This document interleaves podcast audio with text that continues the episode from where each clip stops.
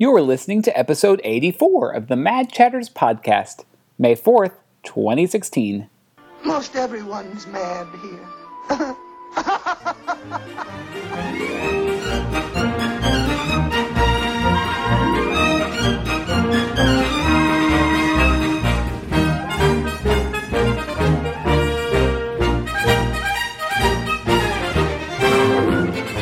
there, and welcome back to another episode of the Mad Chatters podcast, your very important date with the happenings at Walt Disney World and around the Disney universe. My name is Derek, and as always, I'm joined by my friends, fellow chatters, and fellow hosts, Matthew Hey, howdy, hey. and Jeremy. I am big. It's the podcast that got small. Hmm. This week's show is going to be a little bit different from our normal shows. We don't have a main segment per se, but we do have a lot of, or at least three, listener reports that some listeners have emailed us and that we want to read on today's show.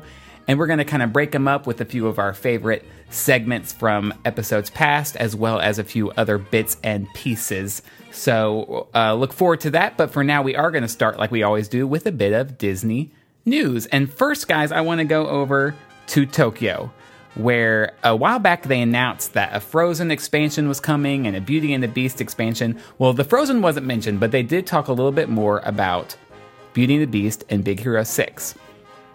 Um, by 2020, there will be a Beauty and the Beast based expansion, including an eight minute trackless dark ride, similar to Pooh's Honey Hunt over there in Tokyo. And it will take guests inside the castle, and they will be riding in giant dancing dishes. Did you see concept art for this? I saw something about it, and, and now is this going to be at seas or land? Land, land. Oh, okay. Huh. Yeah, Yeah, looks interesting. there will be a Gaston's Tavern as well. So I think instead of the Be Our Guest being the main restaurant, Gaston's Gaston's Tavern will be a sit down Okay. restaurant. Uh, but a Beauty and the Beast dark ride, who would have thought? I feel like we've maybe mentioned that a few times. Like, why don't they have a ride for Beauty and the Beast? And then maybe we've even said, oh, it's not possible. But there's concept art, and it looks like the people in the giant dishes are going by the Be Our Guest scene because Lumiere, Lumiere is standing on a table, and there's a big, elegant scene going on. You've been shrunk down to the size of a dish exactly. in classic Disney form. Yeah. So anyway, by 2020, that will be there. But then over at um, Tomorrowland, Baymax will be featured in a Big Hero 6 ride that looks very, very similar to Mater, Mater's Junkyard Jamboree, which is kind of sad because like they keep doing this. Like, I guess people at Disney love that attraction so much, or maybe it's really easy to build. I don't know. But I guess it's a people eater, and kids like it. Yeah, I guess so. But we've talked about a Big Hero 6, you know, Spider Man type ride that would be kind of cool. Yeah. But they stuck with a flat ride instead. So, what are you actually going to be riding in? Uh, it looked like it was little Baymaxes pulling basically just like a little two wheeled wagon thing. like, that's what it looked like to me. That sounds janky, but okay. a little bit. Um, but over at Disney Sea, they are getting Soarin' finally. So, anyway, lots of changes to Tokyo, but it was definitely the Beauty and the Beast ride that I thought was most interesting. Um, but we get a little bit closer to Disney World by moving to Disneyland over in California. And the big news recently is that FastPass Plus seems to be making its way to the West Coast. Are you surprised? No. No. and I'm secretly laughing because we have mentioned on the show. Now we are we are fans of Walt Disney World and we are fans of Disneyland, but there is sort of this pompous air to Disneyland fans that happen to think that they are better, especially better than Walt Disney World. hmm And so when they heard we were getting Fast Pass Plus, they all stuck their nose in the air and laughed at us and the system and how terrible it is and da da da. da. So it is kind of fun to see them eat some crow and enjoy the system themselves. A little bit, but uh, it's definitely not as um, expansive as the Fast Pass Plus in Disney World is. The rumors right now, I mean, you, it's definitely coming because they've seen the little circles in the ground, which kind of indicate that a post is coming, you know, like a check in post where you scan something. Uh huh. But it doesn't sound like they're getting magic bands yet. It sound the rumor is that kind of Matt's idea, what Matt has said would be a good idea for Disney World, and I tend to agree that it will be day of only. So you wake up in the morning and you book your first one, and then as soon as you use that one, you book the next one. So it's basically the old system, but it's all digital now. Yeah. Well, you know, it, still, it's just funny. they will get magic bands eventually. I was gonna say it's a place to start, but we'll see where they are in a year. So anyway, I just thought that was interesting because we we speculated about it a lot on the show, and it does seem like it's happening. Um, but the final pieces of news I have are for Disney World. First one is we lost something very special this week over at Hollywood Studios, and that was the Earful Tower. Yes. Say your goodbyes. Been a park icon since the very beginning. I mean, I think we all kind of knew it was going to happen eventually. Yeah. And, uh, you know, it's honestly out of all four parks, icon wise, it's probably the least loved, at least in general, because. You can't even really go near it. Exactly. And how many people have their picture in front of the Earful Tower? Yeah, zero true. because it's impossible to get to, you know, to. So, um, really, the only people that are mourning this is probably fanboys and so uh, I can't well, imagine your average park goer is is upset that the Earful Tower wasn't there this morning when they got there. Yeah, I can see that. I mean, I, am not a, a fan, you know, since my childhood days, but even I am a little sad to see it go. But yeah. you're right; it's not going to affect my day to day goings at Hollywood Studios. Yeah, and but the thing is too, you can't even like get to it now. Like, yeah. there's not even an attraction that is get you remotely close to it. So at least on the old Backlot tour, you you drive by it, you yeah. got a good view of it, whatever. Um, it was kind of just sitting back there, you know, wasting away these last couple of months. Yeah, that's true. So well. Gone it is. And another thing that's gone is this was interesting that I saw a picture of this. What's gone is the orangish yellow dinosaur that marks the entrance to Chester and Hester's Dinorama that was interesting. I don't know. You know, sometimes they make decisions, I guess, at Walt Disney Imagineering and whatever, or even maintenance, and you're just like, why? Like, why was that a priority to paint that dinosaur? yeah, to be clear, the dinosaur is still there, but it's a very dark green now. Yeah, it's kind of lost its whimsical charm that was there. The only thing I could think was we've talked about the signage on like Discovery Island and over in Asia, it always used to be really, really bright colors, and now it's a more subdued.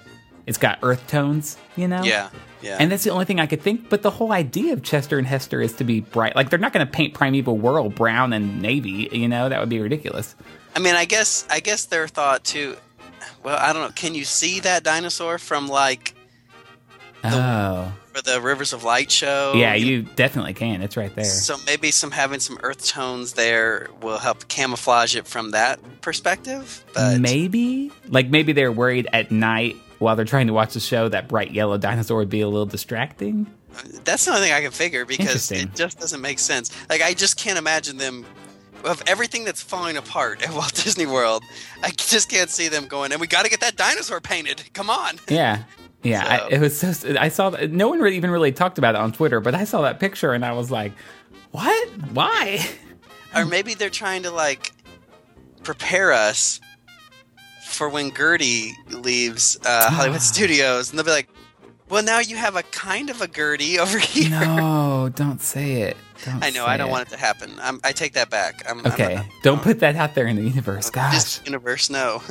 Um, well, the final piece of news I had was I just wanted to mention it because we've talked about the whole saga that is Disney After Hours and how this thing has turned into a mess. Thank goodness it's failing, so hopefully Disney won't keep skyrocketing ticket prices for these hard events.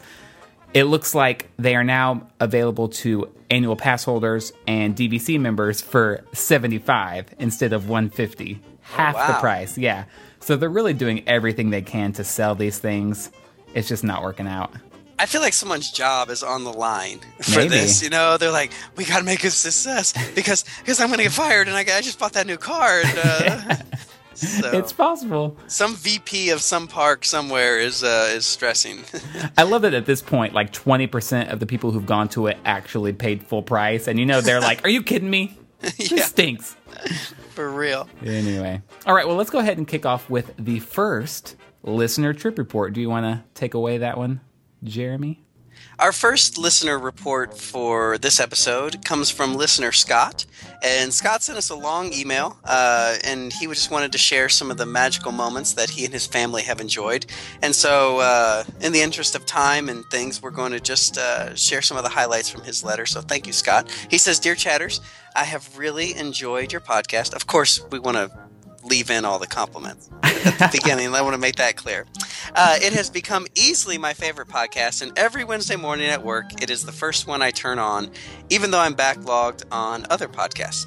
People at work have looked at me funny as I'm laughing out loud to the debates, the rants, the jokes, and the observations.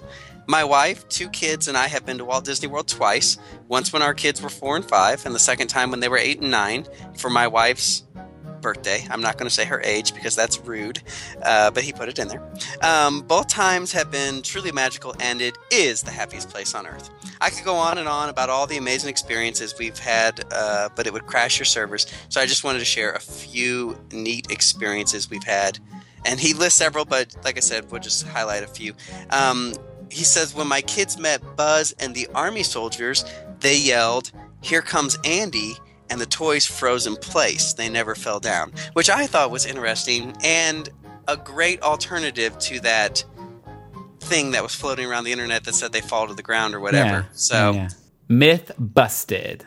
Yeah, myth busted. I don't know if that's guaranteed every time. You know, I don't want to start another rumor that they do that, but mm. I think it's a great idea um, if they did. Yeah.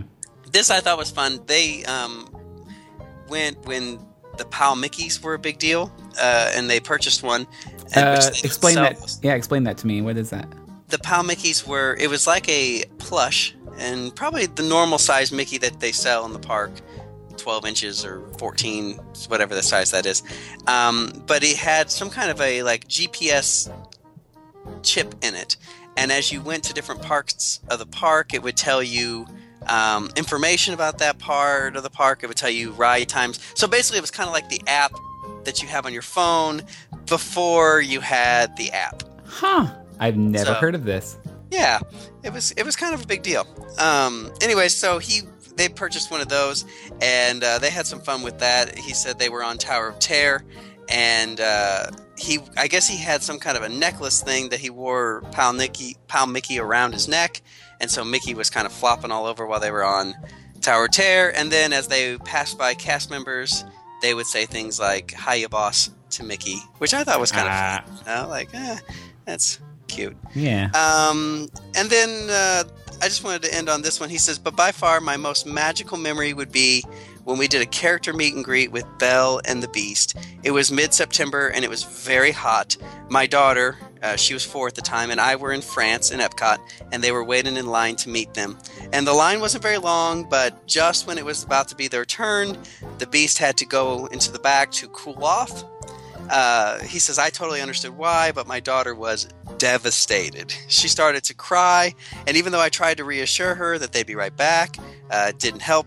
As soon as Bell brought out a fresh beast, which I think is the highlight of this email for me, that he said fresh beast, which is amazing, and I will only refer to uh, characters when they come back from break as fresh. um, as soon as they brought out the fresh beast, my daughter was so happy.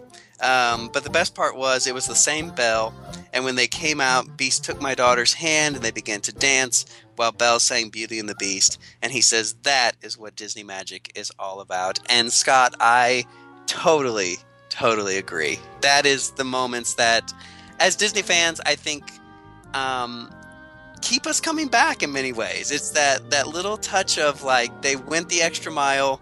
I wasn't expecting that, and it totally made my whole trip. And so, anyways, he says again, thank you all so much for a great show, and that's from listener Scott. So, Scott, thank you for the letter. We appreciate you listening, and uh, we appreciate the compliments.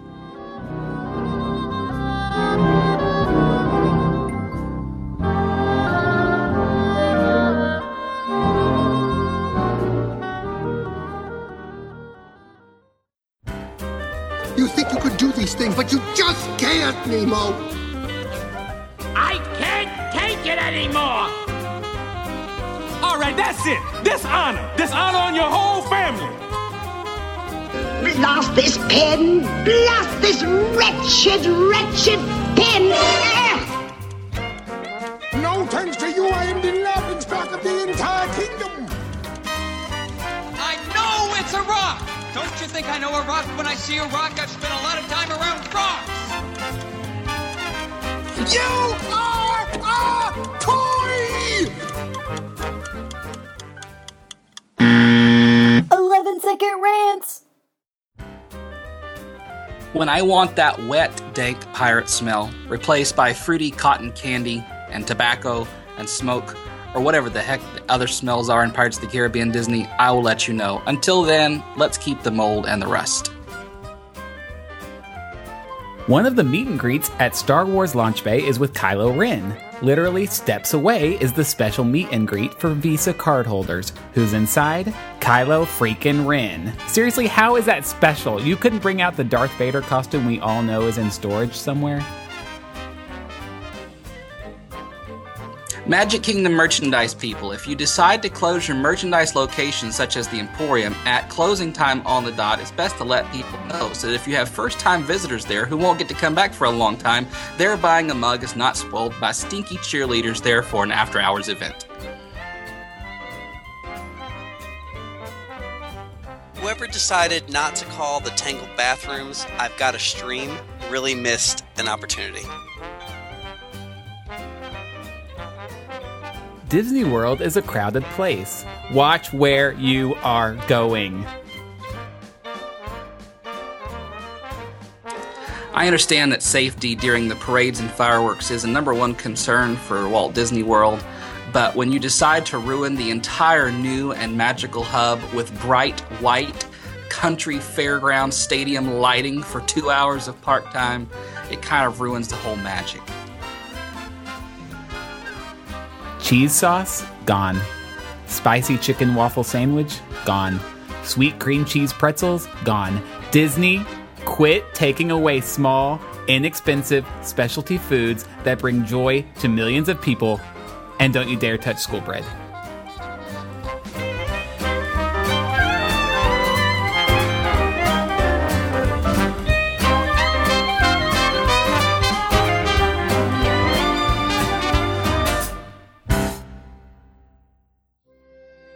Real quick, I want to read an article that I thought was interesting from USA Today. It says exclusive Disney announces weddings inside the Magic Kingdom. Dun dun dun. Now we know there's a wedding chapel there in Disney World, and you can pay a certain, I'm sure, extravagant amount of money to have your wedding there. But now it seems you can do it right in front of the castle. It says Imagine this fantasy scenario. It's your wedding day, and you ride up Main Street, USA, in Cinderella's horse drawn carriage, accompanied by bewigged royal coachmen. A vintage jitney has already deposited your husband to be at the Magic Kingdom's hub. Trumpeters herald your arrival, and your wedding guests stand. You make your way to the altar in a lush garden with the majestic Cinderella castle rising behind you. I'm sorry, did I see USA Today? Because this feels like a Disney Parks blog post. But anyway, it's not a fantasy, but it is Fantasyland. Florida's Disney World has announced that couples can now plan their wedding ceremonies inside the Magic Kingdom at the park's new East Plaza Garden. That's not Fantasyland, that's the hub. But anyway, brides will be able to live out a fairy tale dream like no other, says Korri McFann, marketing director. It is called, appropriately enough, Disney's Fairy Tale Weddings. As the world's most popular theme park with an estimated annual attendance approaching 20 million, the Magic Kingdom Central Hub had been a congested hubbub. Dis- Disney recently expanded and reconfigured the area. Blah blah blah. The East Plaza Garden will be available for 9:30 a.m. ceremonies. You know, the time most people get married, 9:30 a.m. and con- can accommodate a good-sized destination wedding of up to 100 people. It will also be open to regular customers at that time. So that's a little less than magical with children running around screaming. But McFann says that couples have been clamoring to get closer to the iconic castle and hold their weddings in the theme park. One of its most popular ceremony, ceremony locations is its wedding pavilion. It offers a prime, if distant, view of Cinderella Castle. But now these package collections start at $2,500 and custom experiences begin at $12,000. Premier locations such as the Magic Kingdom, like I mentioned earlier, with a completely customized ceremony and reception for 100 guests for your 9:30 a.m. wedding, start at $75,000. For more pricing and options, visit DisneyWeddings.com. I don't know all of our listeners, but I'm gonna guess they're not all going to that website right now to book their 75 grand wedding. Which is also going to be the new pricing for the next time they open the Magic Kingdom for three hours after the park. So take your pick. $75,000. But there you go. If you do have that money and you've always dreamed of getting married right in front of Cinderella Castle, that's all you See, need. I just don't see. I, I, it's one of those things that when I saw it announced, I was like, "Oh yeah, Disney should have been doing this a long time ago." But then the more you think about it, you're like, "No," because it's just not feasible. Because if you open a theme park at nine o'clock, how are you going to have weddings? And most people are not going to want sweaty tourists, you know, surrounding their uh, their wedding photos. Yeah. and, and it, you're right; it does lose some magic there. Now, for seventy grand, seventy five thousand. I want the whole park to myself I know. for an hour, and I want the ceremony on the castle stage, and I want the fireworks, and then I want my wedding pictures in all the different lands in fun poses. That's what I want for seventy five thousand dollars. But um, And you want Betty White to officiate. exactly, yes, I want Bob Iger there himself in, Yeah. in attendance. So. Um, I don't know. I do, this is one of those things. I'm sure that if they sell one a year, it's worth it because that's a lot of money. But I don't see a lot of people doing this. Mm-mm. So now you know what you do see, and you've you, they kind of I don't know. They've I don't think you're supposed to do this, but I have seen like pop up weddings all of a sudden in front of the the castle. You know where like Oh. you bring your minister in and you bring your party and you guys just walk in and then they do a quick little ceremony right there in front of the castle before it gets broken up by cast members or whatever so Talk about magical. you know that's a lot cheaper you just figure the price of admission for that day The price of bail. i don't think you get arrested but i think you know it's frowned upon Yeah, so. very interesting. But nope, you got to cough up 75 grand if you want this one. Hmm.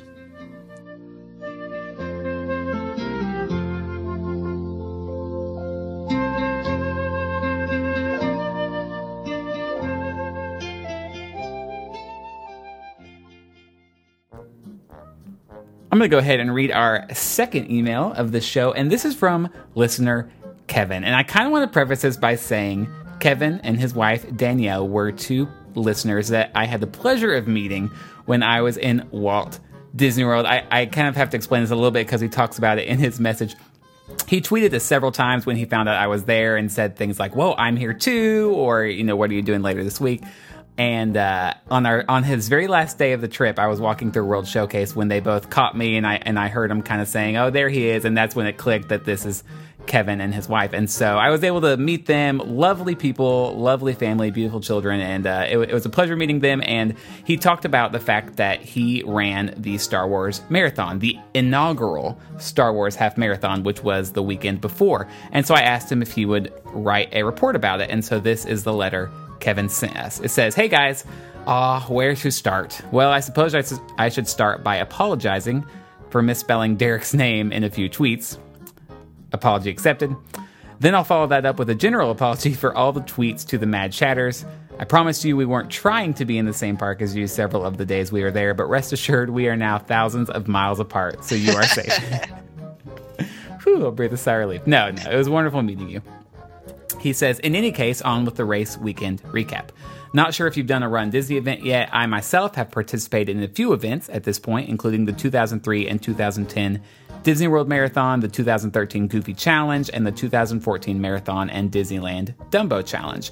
And now, the Star Wars Half Marathon, The Dark Side. Run Disney in general is a lot like Disney World itself. There will be people that will come away with stars in their eyes and say it was the most magical thing ever. And then there will be people that say it was the worst running experience of their lives. I would fall somewhere in between. The run itself was fine, but one of the big problems that Run Disney events face is choke points along the course where it's too narrow for the hordes of runners. They try to space out the runners by starting people in waves about every 5 to 10 minutes, but it still happens that in various points on the course it'll be too narrow and you won't be able to run as fast as you may like. Thankfully, I was in one of the early corrals and didn't find this to be the case, but in my first few marathons, I started in the last corral and it was painful to try and run my own pace while having to weave around all the people. The fact is, the races really are too crowded, but they routinely sell out, so it's not like Disney has much of an incentive to cut the numbers down. The problem with this race was that it started at one spot and ended at another. Only one other race uses this model, the Wine and Dine Half. All others, to my knowledge, start and end at Epcot. The reason for this is the space available in the Epcot parking lot. There is space to stage everyone. Having a point to point race, though, brings that added brings about added logistics of getting spectator, spe- spectators from the start to the finish or runners from the finish back to Epcot to get their cars. So fast forward to Saturday morning when they held a 10K race from Epcot to the wide world of sports.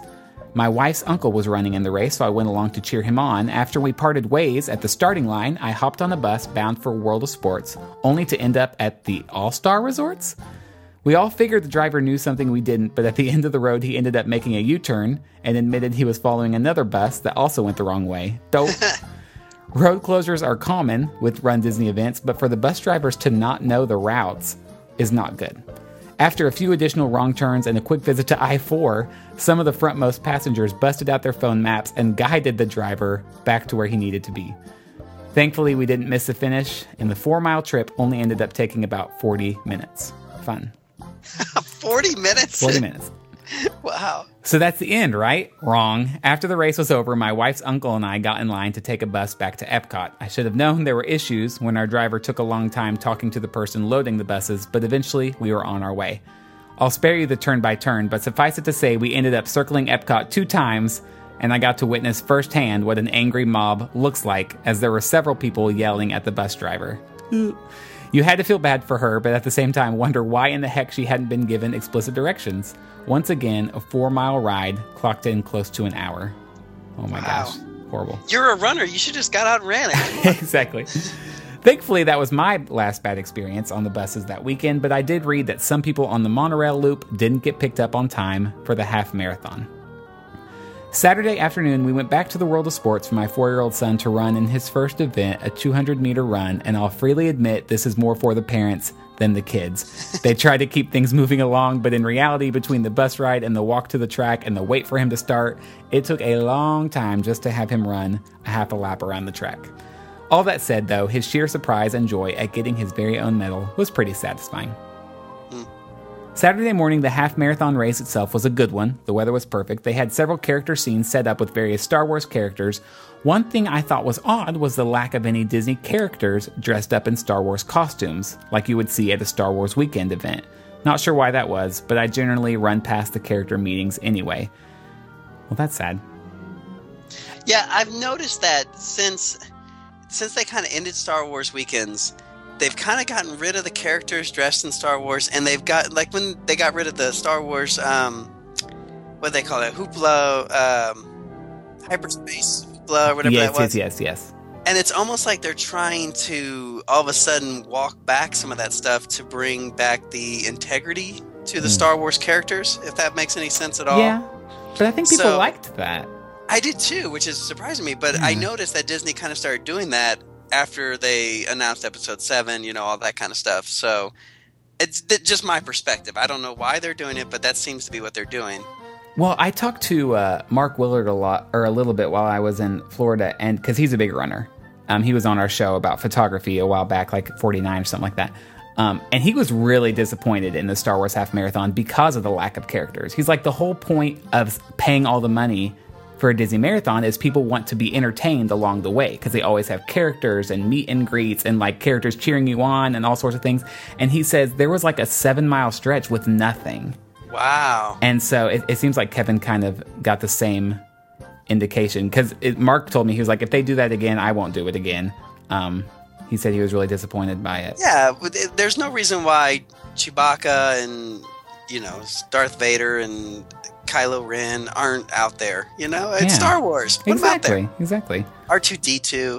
Anyway, he goes on to say, all in all, I had a fine experience. Would I do that race again? Probably not.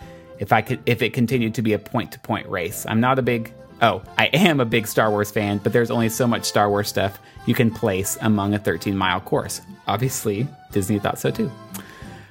Uh, probably the most fun part about any Disney race is seeing the costumes people dream up and wear. Plenty of standards in this one Luke, Leia, Han, Ewoks. but a few pretty funny ones too, like George Lucas and a hammerhead. And even a few people wearing Star Trek uniforms, which made me laugh, even if they were trolling. that is awesome. he says, Would I recommend Run Disney events to people? Absolutely, but with caveats. If you are trying to set a personal best, I would probably not recommend it unless you know you'll be starting in one of the first corrals. The further back you start, the more people you'll be dealing with on the course. But the vibe is very upbeat in every race I've run, and it's tough not to smile a lot while running. A lot of the volunteers do a great job of cheering people on, and there are always some clever signs along the way. Run Disney events sell out quickly nowadays, so you pretty much have to decide seven months in advance if you intend to participate. In any case, that was my Run Disney experience in summary. And again, it was nice to meet Derek at Epcot. Hope you had a great trip. Thanks to you all for the podcast and keep up the good work. Sincerely, Kevin. Thank you, Kevin. We appreciate that report. Run Disney is still something I'm interested in doing, and uh, you've given me a lot to chew on. And it was meeting, or it was nice meeting your family. And the restraining order is in the mail. Please maintain 500 feet from now on.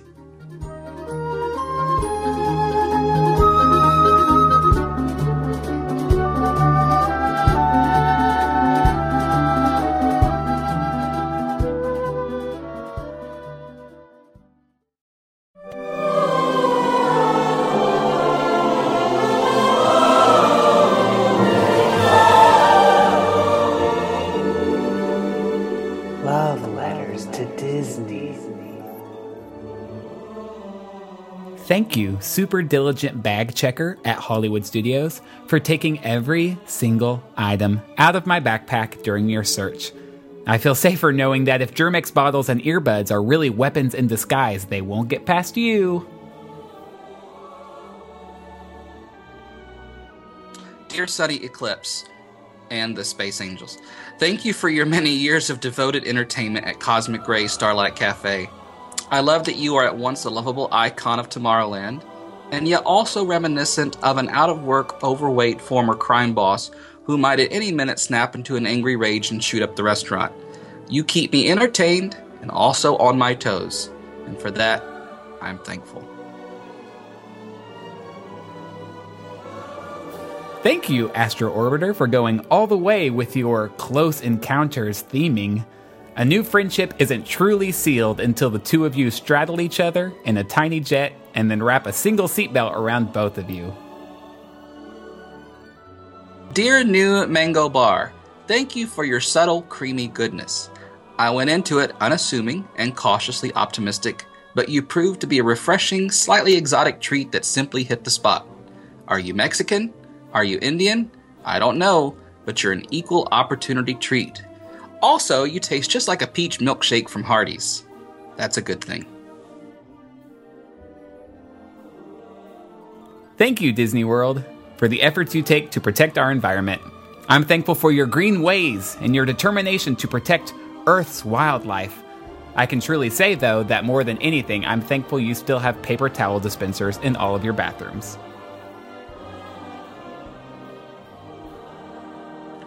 Dear Disney security team, thanks for making my trip through the metal detector seem like I had been chosen at random to win a special surprise. Just when you thought the Year of a Million Dreams promotion had ended, you revived the magic.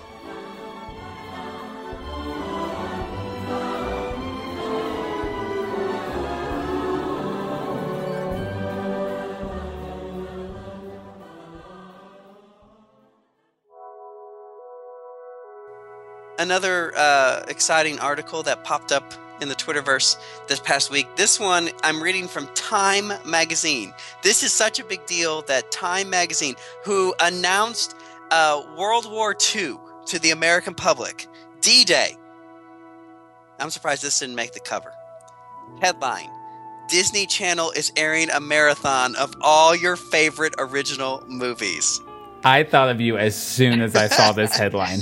Literally, the first line in the article is 90s kids rejoice. 90s kids with cable, womp womp. I haven't seen any of these.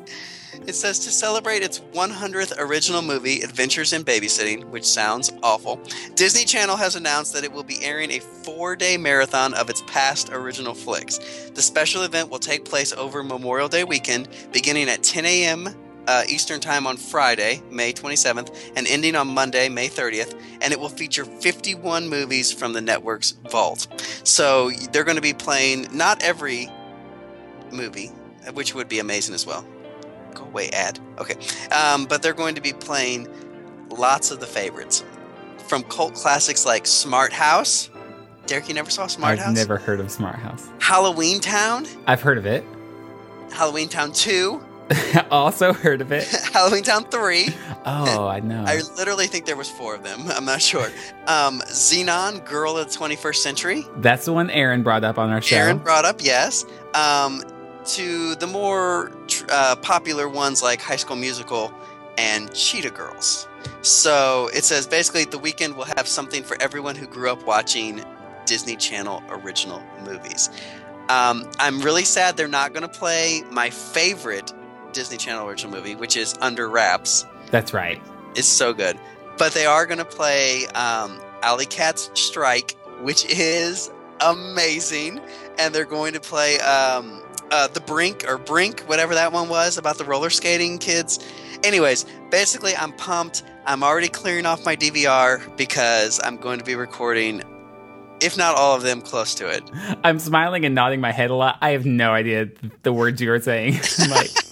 brink. Yes, I know what a brink is. You might as well be speaking a foreign language. I know. Um, As our resident fan of Disney Channel movies, I feel like we need to have an episode before Memorial Day weekend where you list the must sees so I can set my DVR. absolutely. Remind me, and I totally Okay. will. Okay. Um, because I, I will be going through when we get closer. I really will be going through and setting the DVR for lots of them because Hmm. I there. I know it's so weird, but I get these nostalgic urges from time to time, as I'm sure everyone does. Yeah. Maybe, but like I look online for these movies and you can't really find them. So See, um, when when I was when it was the '90s for me, that didn't make sense because it was the '90s for everyone at the same time. But my '90s consisted of ABC, and in the late '90s they kind of relaunched Wonderful World of Disney with original movies. I'm thinking Tower of Terror with Yes. Steve Guttenberg. There was one called Toothless with Kirstie Alley. Yes. These were movies I really were. Any of those like Disney Channel movies that moved to ABC or no? no, that was a separate entity. Now they would replay those movies on Disney Channel, Yeah. But they were not considered Disney Channel original films. Well, that's sad because you know what movie I would love to see again, and I don't think I'm ever going to, was Summertime Switch with Sean from Boy Meets World. oh my gosh, I totally remember this. Yes, he was like a rich kid, Yes. and then there was the kid from off the streets, and they went to the wrong camp and got mixed up or something. Yes. Uh, wow. Yeah, but I will never see that movie again for as long as I live. Ryder Strong. That's his name. Yes, very good. Yeah. Um, do you remember? Now, these are not Disney Channel original films, but I think they. I know the one played on Disney Channel a lot, and then the other one was A Wonderful World of Disney. Do you remember Superfudge on Wonderful World of Disney? Okay, I loved that book in elementary school. I was gonna say I remember the book, but no. Yeah, and they made it into it was one of those Sunday night Wonderful World of Disney, whatever. And I would love to see that again, and I haven't found it since. And then the other one was this movie called Susie Q. Did you ever watch that? no. It had the girl who played the pink Power Ranger in the original Power Rangers, and she like dies in the 1950s in a car accident, but she comes back as kind of like a ghost in like modern times and like has to help a teenage boy with something. I don't remember all the plot details. So good. And I if you own that movie in some capacity, write to us and I and I will pay you money for a copy of it. I, that I'm going to watch it again that bad. Um, but it was so good. And then here's another thing. I'm going to put this out here because um, I remember this is back before. I'm talking before or Disney Channel original movies, at least as we currently know them.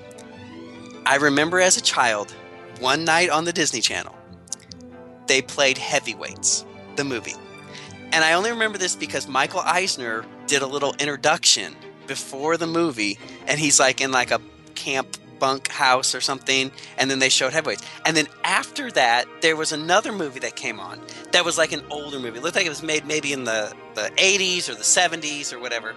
And it was about this black lady who starts a school for special needs children in her attic.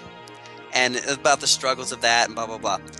If you know anything about this movie, I am dying to find out what this movie is because as nine, ten year old Jeremy watching this, uh, it had a profound impact on me. Yeah. And I would love to see it again. And I have written to Dave Smith, the um, uh, you know Disney archivist.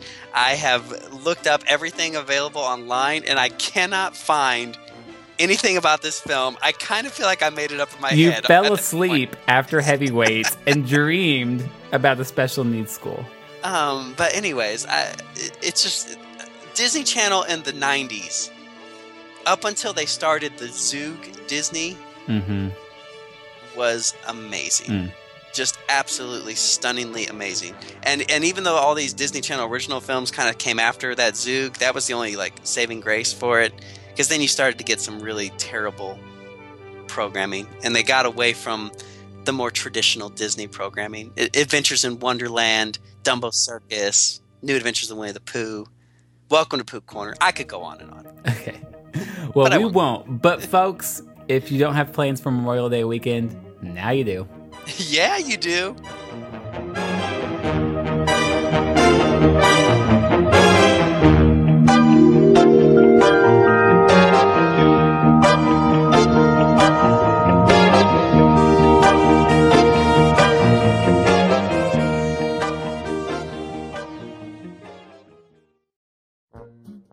Our next letter comes from Lisa, who writes about her Disneyland trip.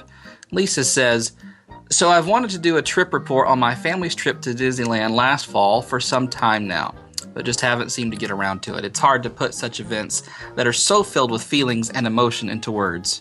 Amen. But here goes. I went to Disneyland for the first time when I was 12. During my college years, I lived in the LA area, so it was a frequent stop.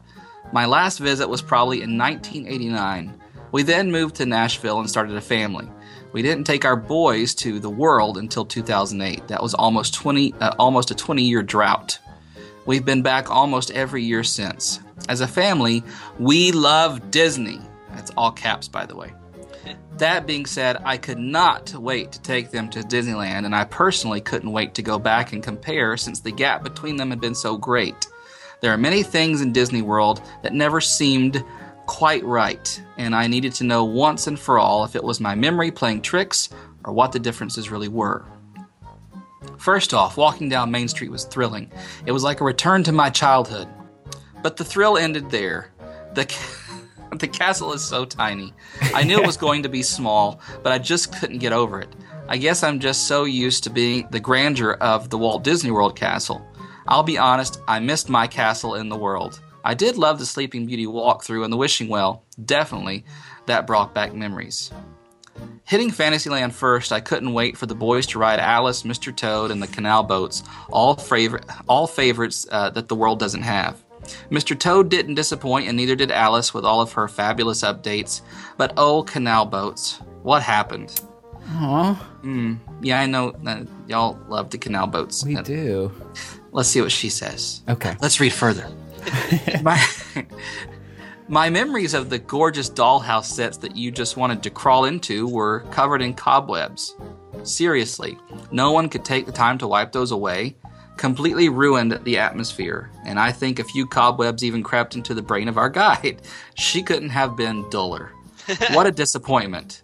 But then there was It's a Small World. Oh, where have you been? Sweet memories. Disney World sure got snubbed on this one. What a grand front.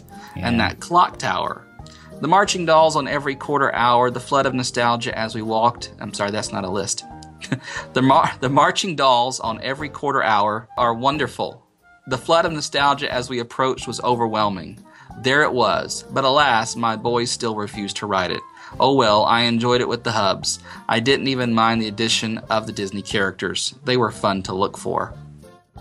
You all I'm sure like the characters? I thought you would. I didn't like the characters at all. I, I didn't mind them. I thought some were forced, but you know, We talked about that. How like what is it, Ariel? That looks really yeah, forced. Flounder is straight up pulled from the Little Mermaid dark ride. like it, there's nothing small world about him. Nothing Mary Blair about him. Right. Right.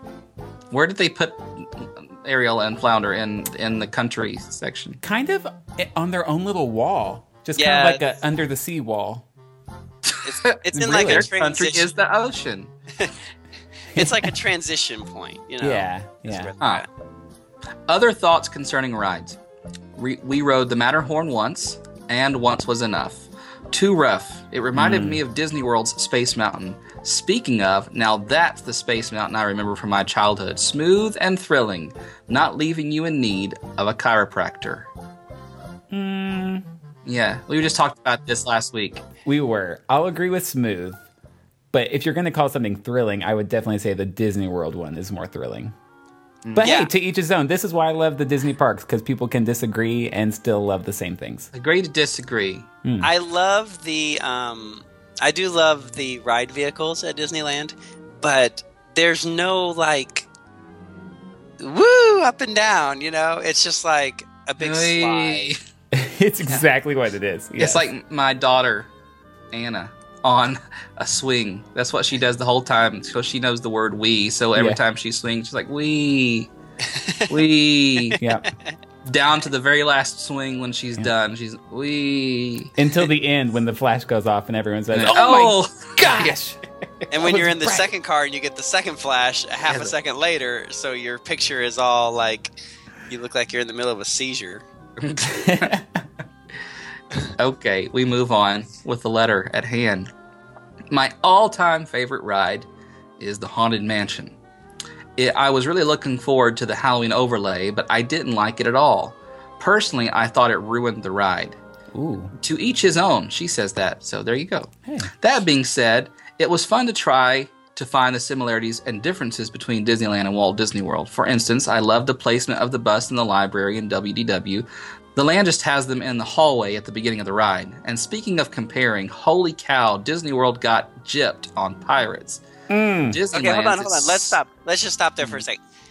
Let's talk. I now, Derek, you are friends with Lisa. Yes, real this is my friend Lisa. She has three teenage boys Okay, so she is older than we are. than we are.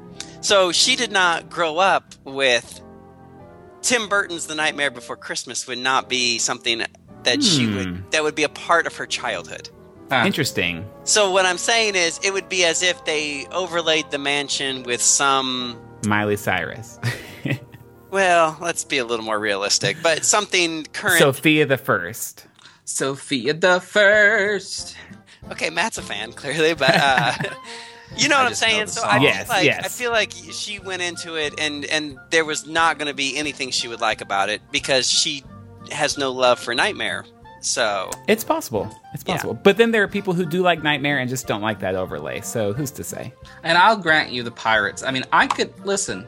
I'll, I'll suffer through a longer pirates any day, and I suffer in italics there because obviously it's not suffering. Um, I'll, I'll, I'd love a longer pirates. I think you trade out things. Uh, obviously, if I remember correctly, we have a, and I say we, Walt Disney World has a much better queue. Um, and we one have thing, a queue. Period. Right. yes. One thing I love about ours, and and this did not so much come into play until the changes in 2006 with the you know the Davy Jones thing in the cave and the new music and Captain Jack Sparrow and all. One thing I love about the Walt Disney World version that you know I haven't ridden the Disneyland version since then, but just watched videos is that as soon as you go down the waterfall here at Walt Disney World, that music kicks up. You know, the Black Pearl theme, and it's like the, you get that. You get the reveal at Disneyland too, but I mean, immediately after the flume, it's like dun dun dun dun dun dun dun, dun and the cannons are firing, and you hear Barbossa's voice, and I think that's that's probably much better. But hey, But I'll- those I'll- cave scenes. Oh, I'll take a longer scenes. cave scene any day. Absolutely. Yeah. See, this is why I love this email. One of my favorite topics is people who are used to Disneyland who are going to Disney World for the first time or vice versa. Like I love getting that fresh perspective like as soon as they come back hearing what mm-hmm. did you notice the most? What Yeah. stood out the most, you know? But you know what's funny to me? Our first Disneyland trip, I felt like a stranger in a foreign land. Like it mm-hmm. was kind of familiar to me, but it was still like so different.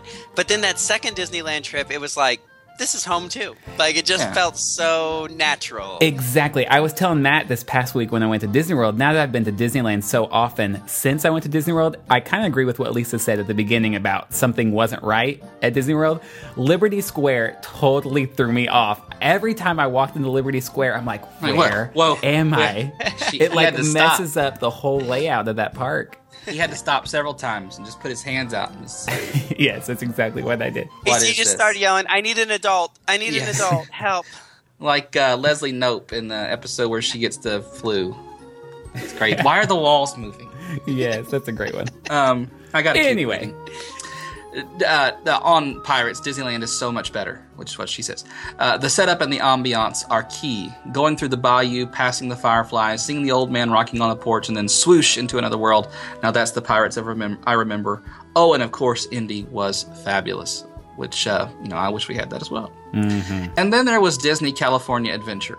As a family, we loved this park. I will say that Hollywood Studios is probably our favorite in Walt Disney World, and California Adventure has a very similar tone. I just love the old Hollywood feel. Carthay Circle is beautiful. As a family, we spent hours in Animation Academy, which is now closed in Walt Disney World. So we immediately headed that direction, and we're excited to see that they actually post the characters and the times so that we could plan accordingly. That that would have been nice because I didn't want to draw that chameleon that we had to draw. That's my Matt's note here. Yeah, they said Pascal. We all said Who? What? yeah. Oh, yeah. Okay. And it was terrible. Um, Lisa says, "Love the Monsters Inc. Dark Ride. I actually was surprised by how cute it was, and then of course Aladdin was amazing, so funny, so oh, sad that it is now gone. My boys loved California Screamin'. The youngest probably rode it 20 times. Really. Mm, that's a lot. And then there was Cars Land. Wow. Total immersion is an understatement. My husband couldn't stop talking about. Oh no.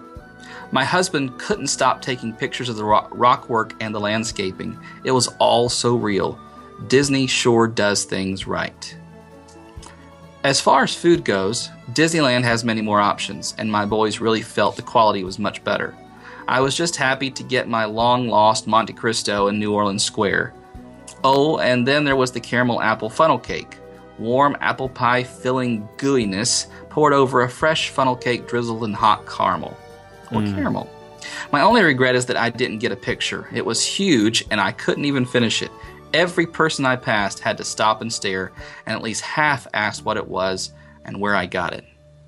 And I'll close with a very Disney story. My middle son brought a very bought a very cool ball cap at Top Dollar and immediately tossed the tags, donned the cap, rode Splash Mountain, and lost the cap on the drop, as I'm sure so many have done before him. He inquired at the ride at the end of the day and again at Lost and Found each morning the following two days. They took a detailed description telling him that if it showed up, they would contact him. He was sad. I was sad.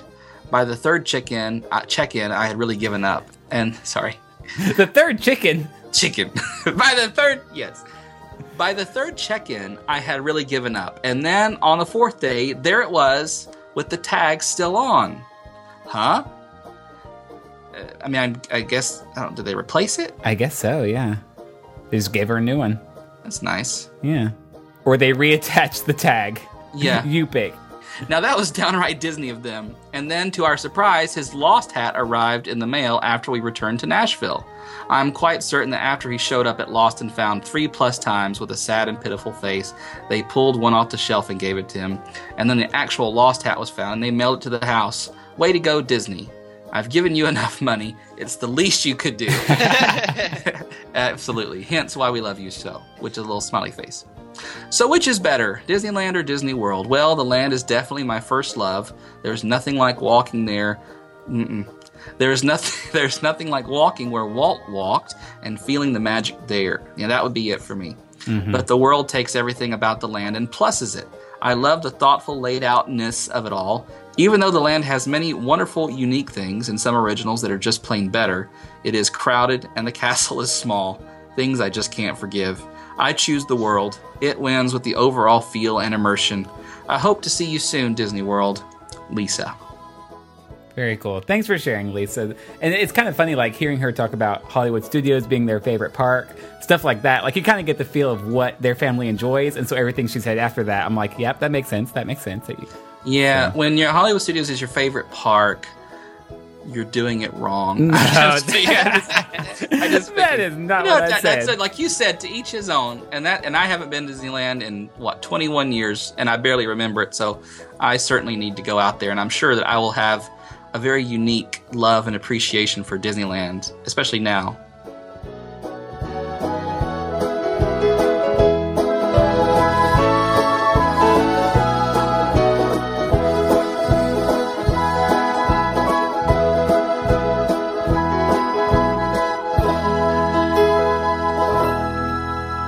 We're going to finish up this week's episode with a new segment of ours called Behind the Magic. Behind the Magic. For this segment, we're going to focus on a specific part of Walt Disney World and give kind of the backstory or little details you might have missed. And, and our hope is that, you know, casual visitors at Disney World will learn to appreciate the smaller details and maybe even learn something along the way. So, for this first segment of Behind the Magic, we are going to focus on Main Street, USA. And Matt, since this was your genius idea, I'm going to throw it over to you first and uh, see where you want to start with Main Street. All right. In Walt Disney's own words, Main Street USA is America at the turn of the century, the crossroads of an era. The gas lamps and the electric lamp, the horse drawn car and auto car. Main Street is everyone's hometown, the heartline of America. And so, unfortunately, as uh, people often come into Walt Disney World and the Magic Kingdom, uh, Main Street is just the the the quick runway to get to the rides. You know, people zoom past it, not taking in any of the theming, any of the music, any of the kinetic energy that makes Main Street so magical, and makes it the gateway to the Magic Kingdom that it that it's supposed to be. And there are some small differences between the Main Street out at Disneyland, which you all can talk more about than I can. But from what I understand, the Disneyland Main Street USA is a little more, is a little smaller, a little more quaint, um, more like a small Midwestern downtown. Whereas the Walt Disney World Main Street USA has more of a Atlantic Shore, um, turn of the century park kind of feel to it with the with the popcorn lights and all that stuff. And and, and it's a little bit bigger. Uh, but i don't know anything about that. Y'all can talk about that. But uh, what we're going to talk about on this segment is just little small details and imagineering secrets that make uh, main street and any land that we talk about as magical as it is So, what's one of your favorite details on Main Street USA in Disney World?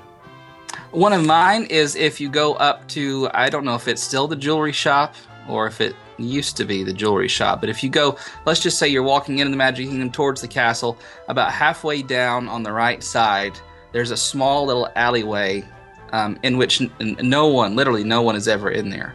There are a few benches, um, usually some pretty flowers hanging on, on the on the lamps like there are in, on the main uh, street. Um, but in this little alleyway, you can hear. Uh, when I heard somebody say this, I didn't. You know, it's one of those things you just don't believe because you never heard it. But you go back there, and it's like on the second story, the windows are open, and it's like in one of the things there's a singing or a music studio, and someone's go having music lessons, like singing lessons. So they're singing their scales and singing through their things, and you can hear the teacher give some feedback and things like that. That's just one of those little touches that uh, I'd say 100% of people never ever notice just because nobody ever goes down there. But that's one of my favorite things.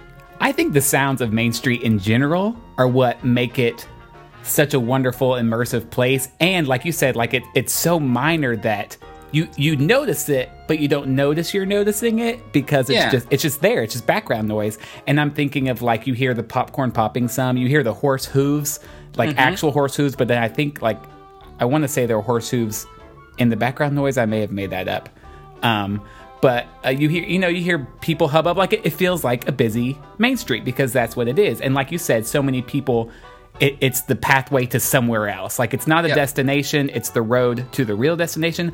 But it's not. And and I think one thing that makes it so great is that instantly when you step into it, and I think this was the point, you're cut off from like the 21st century technologically advanced, very, very busy world that's right outside the gates. And instantly you're transported and separated from all that and you're transported to this turn of the century place with the with the sounds and the gas mm-hmm. lamps and and all sorts of things that it- you can easily pass it by but you shouldn't because there's so much goodness to absorb while you're in there Well, you're right. And the portal to this whole thing is like, you know, you, you see the train station.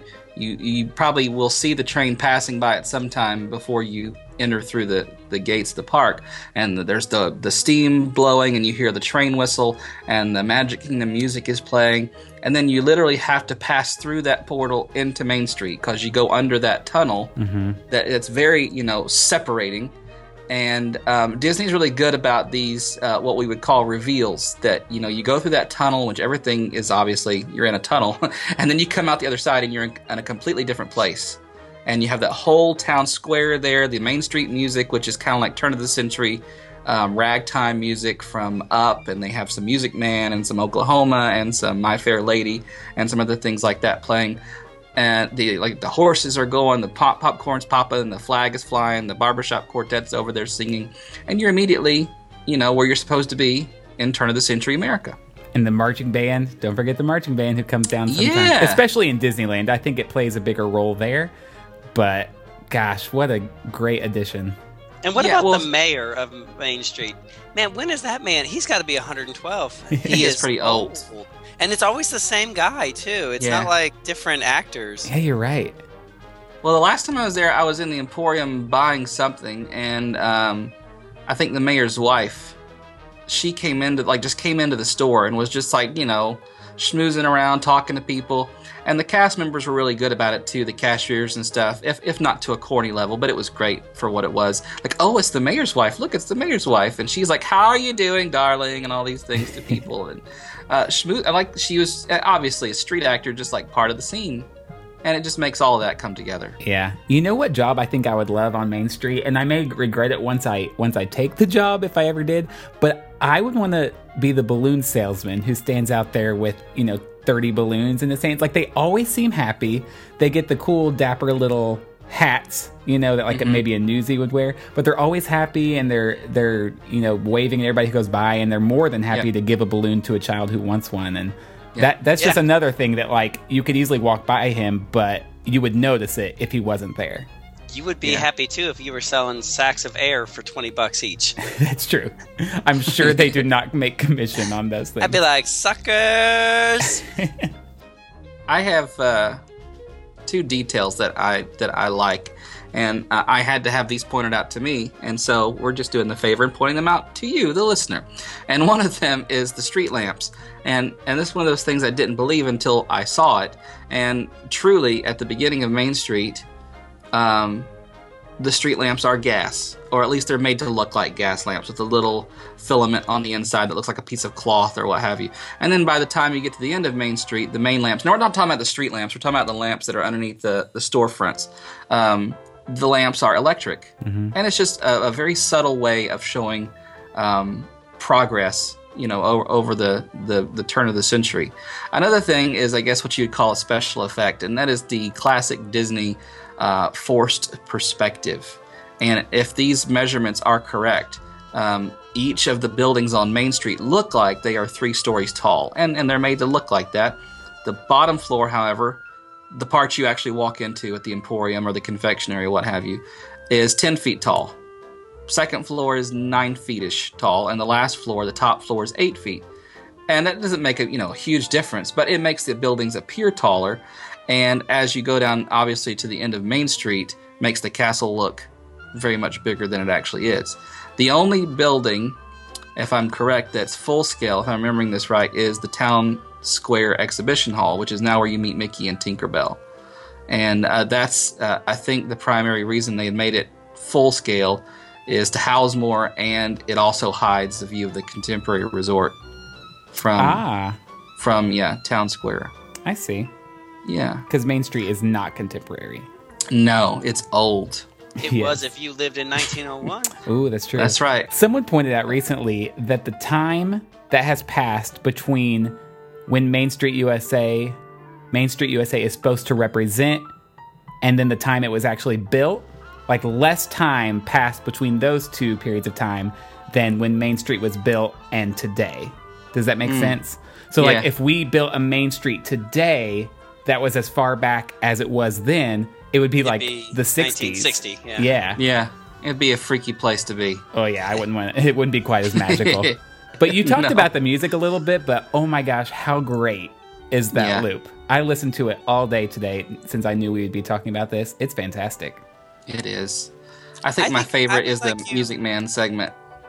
I think you should retract your statement about the 60s not being magical because uh, I think it all depends on your perspective. And what drugs you were taking. I'm just saying, Yeah. Puff the Magic Dragon, live by the sea. That's right. Another detail that is kind of interesting and you may not notice are the hitching posts, which obviously, sorry, not very good at saying that word. Uh, but obviously, they don't really need them because they never hitch up the horses. But there are a few hitching posts, uh, hitching posts around the town square there, and they have horse heads on them. Like that's what the Here. the decoration Put your is. horse here. Yeah. Otherwise, how would you know that's what it's for? uh, Yes. But anyway, I, that's a nice little touch that is totally unnecessary, but cool. Yeah, and they're also the perfect height for dads with children on their shoulders who aren't paying attention as they walk by. So uh, if you're looking for some cheap entertainment, Yikes. Mm-hmm. And one of my favorite things about Main Street is at night when all the little bulbs that define the roof lines turn on and kind of gives an outline for the entire street. Mm-hmm. I mean, uh, I can never get a good picture of them, but it's it's all kinds of wonderful, and it is kind of like you said, like the Atlantic City type boardwalk feel when Yeah. those turn on. Yeah. Um, it talking about the passing of time from like gas to electric. I mean, uh, it really it works two ways. Like if you go, you know, right, you go to Tomorrowland, so that you know the progress is pointing you towards Tomorrowland. If you turn left, however, something that you know I had never really taken in before, before kind of thinking through through it, is the Crystal Palace. Crystal Palace, kind of that Carnegie era steel glass structure kind of building, 1910s, 1920s, which was the height of like you know British exploration in the jungles and all that stuff. Um, it, it's a it's almost a very seamless segue into Adventureland, at least the Jungle Cruise Skipper Canteen side of things, because it's got that same kind of feel. And, and you notice that as soon as you turn the corner, you know you can see the tropical foliage of Adventureland, but um, it, it it doesn't really occur to you until uh, you know how it, how it fits in until you really think about the progress that's supposed to be insinuated there between the the old uh, downtown Main Street and this nice steel glass building that's out in the jungle somewhere, seamlessly kind of segueing into Adventureland. If I'm making that all up in my head, um, then that's fine, but I see it. I'm not really seeing it, but I'm not going to disagree with you per se. It's an interesting observation. Yeah. As far as Disneyland goes, I don't have a lot to say about it, but I do think it's interesting that we're talking about this now because just a few days ago, Disneyland's official Twitter tweeted an, uh, a quote fun fact about Main Street USA, which I wish they did more often, to be completely honest, because usually they say, Who's going to Adventureland today? And then they'll post a nice picture of Adventureland. But in this case, they said you you- it was one of those, like, did you know type things. Mm-hmm. And they pointed to Refreshment Corner, which is sponsored by Coca Cola, kind of like Casey's Corner in Disney World. And they showed this circle of lights that are on the ceiling in a circular room. And they alternate white, red, white, red, white, red. Well, apparently there was an odd number of them. And so one of the light bulbs, in I guess it's more like a hexagon, in sort of a corner, is half white and half red to keep the alternating pattern going. I thought that was super interesting because I, I never noticed that. That's great. So look for that, all you Disneyland uh, goers. my favorite thing on Main Street is the windows. And um, They are pretty windows. Yes, they wonderful. And uh, as you know, I'm uh, a history nerd in general. I'm just a nerd, but anyways, uh, there's a wonderful book that was produced, and I looked up the date. It was published in 2009, so it's Not necessarily new, but certainly still relevant. and I bought it at uh, the Magic Kingdom, and it was put out by Disney Editions and D23. And it's only like, I'd say maybe 20, 20, 25 pages. It's not a big book at all. But it's called Windows on Main Street Discover the Real Stories of the Talented People Featured on the Windows of Main Street, USA. And it's by Chuck Snyder. And it's only retailed for $7, which I thought was really cheap for Disney. Yeah. Um, but it basically what it is is it's the windows featured on Main Street in the Magic Kingdom and in Disneyland. And uh, there's an introduction and a little forward by Marty Sklar. And uh, it shows a picture. I'm going to show you guys. It shows a picture of the window, and then um, it tells you where the window's at, is, and it gives a little biography just maybe a paragraph or two about that person and their contributions to the Walt Disney Company. So you have everybody from like Tony Bla- Tony Baxter, Mary Blair, Tony uh, Blair. Tony Blair, Marc Davis, um, Roy O. Disney. I mean, like you know, Yale Gracey. All these maybe names that you're familiar with, but you perhaps don't know their whole story, or you don't really know how they fit into the Walt Disney Company because it's not accidental that those names are on the windows as. Uh, true Disney fans would know. They have contributed in some aspect to the company in a major way. And then this is the coolest part if you really wanted to know every name that is on every window, they have a little diagram in the back of this book and they're all numbered and it then the next page shows you Oh the my names. word! I had no idea there were that many designated windows. Yeah, there's tons. Let me see. That it looks looks like fifty.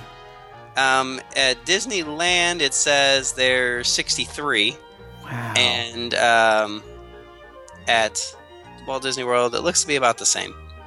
wow. So, there's lots of names, like I said, that, and not every name is is given in the book. Obviously, with a little biography, I think maybe there's just thirty or so in the actual book, but um, but the rest of them are cataloged there. So this is something that, like I said, I really enjoyed, and uh, it's a good thing to have in your Disney library.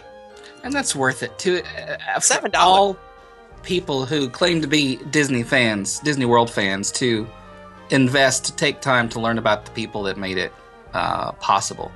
And one of my favorite scenes in Saving Mr. Banks, you know, who knows if this happened or not? Probably not because it's a movie and it was dramatized and melodramatic. But it's when um, you know P.L. Travers has showed up and she thinks that um, Walt's just a kind of a money hungry, you know, uh, showman that degrades things and panders to people.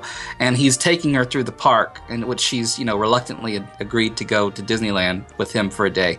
And they're walking down Main Street, USA, and she notices him look up at Elias's window on the, the second story, Main Street. She notices him look up there and kind of pause.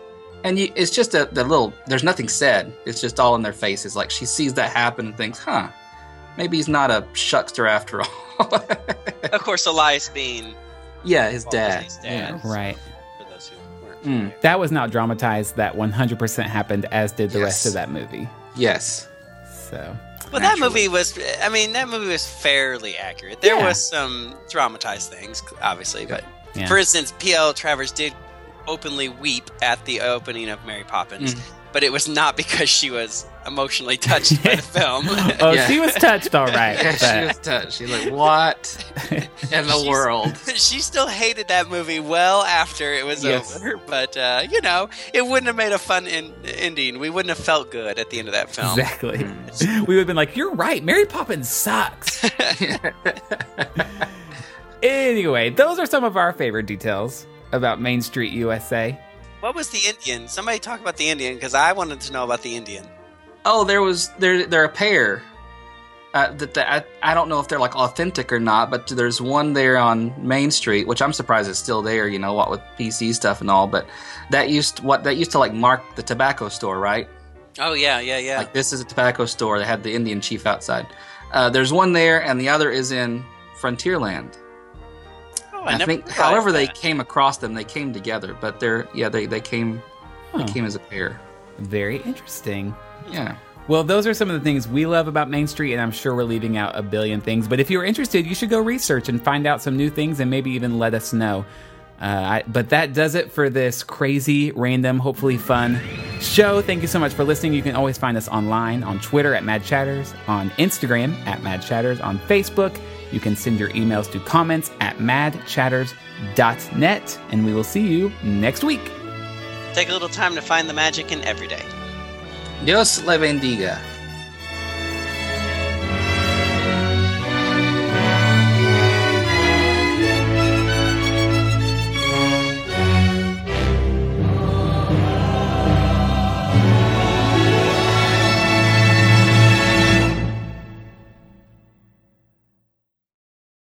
And don't you dare touch school bread. Hmm. It's going. It's going to be renamed some Olaf something. Oh, it is. Olof. It's going to be the Olof. I'm going to submit a food item that's much like the Hatbox Ghost. It will go down in Disney lore, Mm. and that is the Chipotle Ranch at the Pecos Bill Tall Tale Inn Cafe. It was there for maybe it had to be it had to be less than a month. We ate there one day. We had the fajitas. You know, after the this is recent. This is after the menu change. My wife and I had the fajitas. We both ooh like ooh this Chipotle Ranch is good. It's on the bar. It's ooh it's good. And we come back a couple weeks ago. We get the chicken tenders and the fries outside at the Golden Oak Outpost. I'm like ooh, I remember they have that Chipotle Ranch just inside the doors here at Pecos Bill. Nope, just green and red salsa.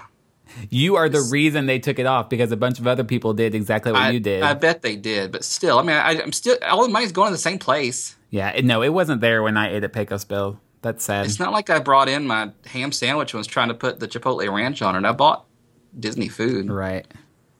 That was disappointing though. Yeah. Now it'll never be like proven whether it was really there or not ever. But in 2030, they'll release a blog that says it was there and it's coming back. Yeah, Chipotle ranch. Yeah, there's no reason why Chewbacca and you know Darth Vader and Kylo Ren aren't out there. You know, it's Yeah. Star Wars. Put 'em out there. exactly. Exactly. R two D two. Hold on just a second. My computer's about to die. Okay.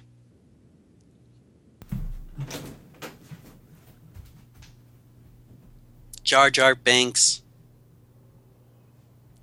Admiral Ackbar, C3PO, Princess Leia, Jabba the Hutt. Are you talking? I can't hear you. I'm just naming lots of Star Wars characters. you still can't hear me. I don't know why I just said that. What?